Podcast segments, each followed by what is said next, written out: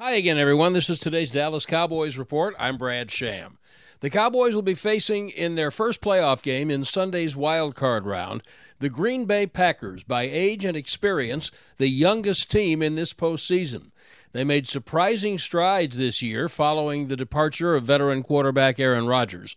But Cowboys coach Mike McCarthy has seen too much to put any stock in experience.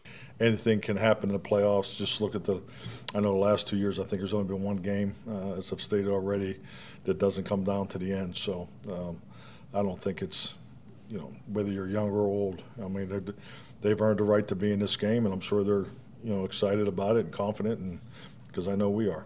This will be the ninth playoff game between the Cowboys and the Packers, but the first for McCarthy since he was fired by Green Bay in 2018.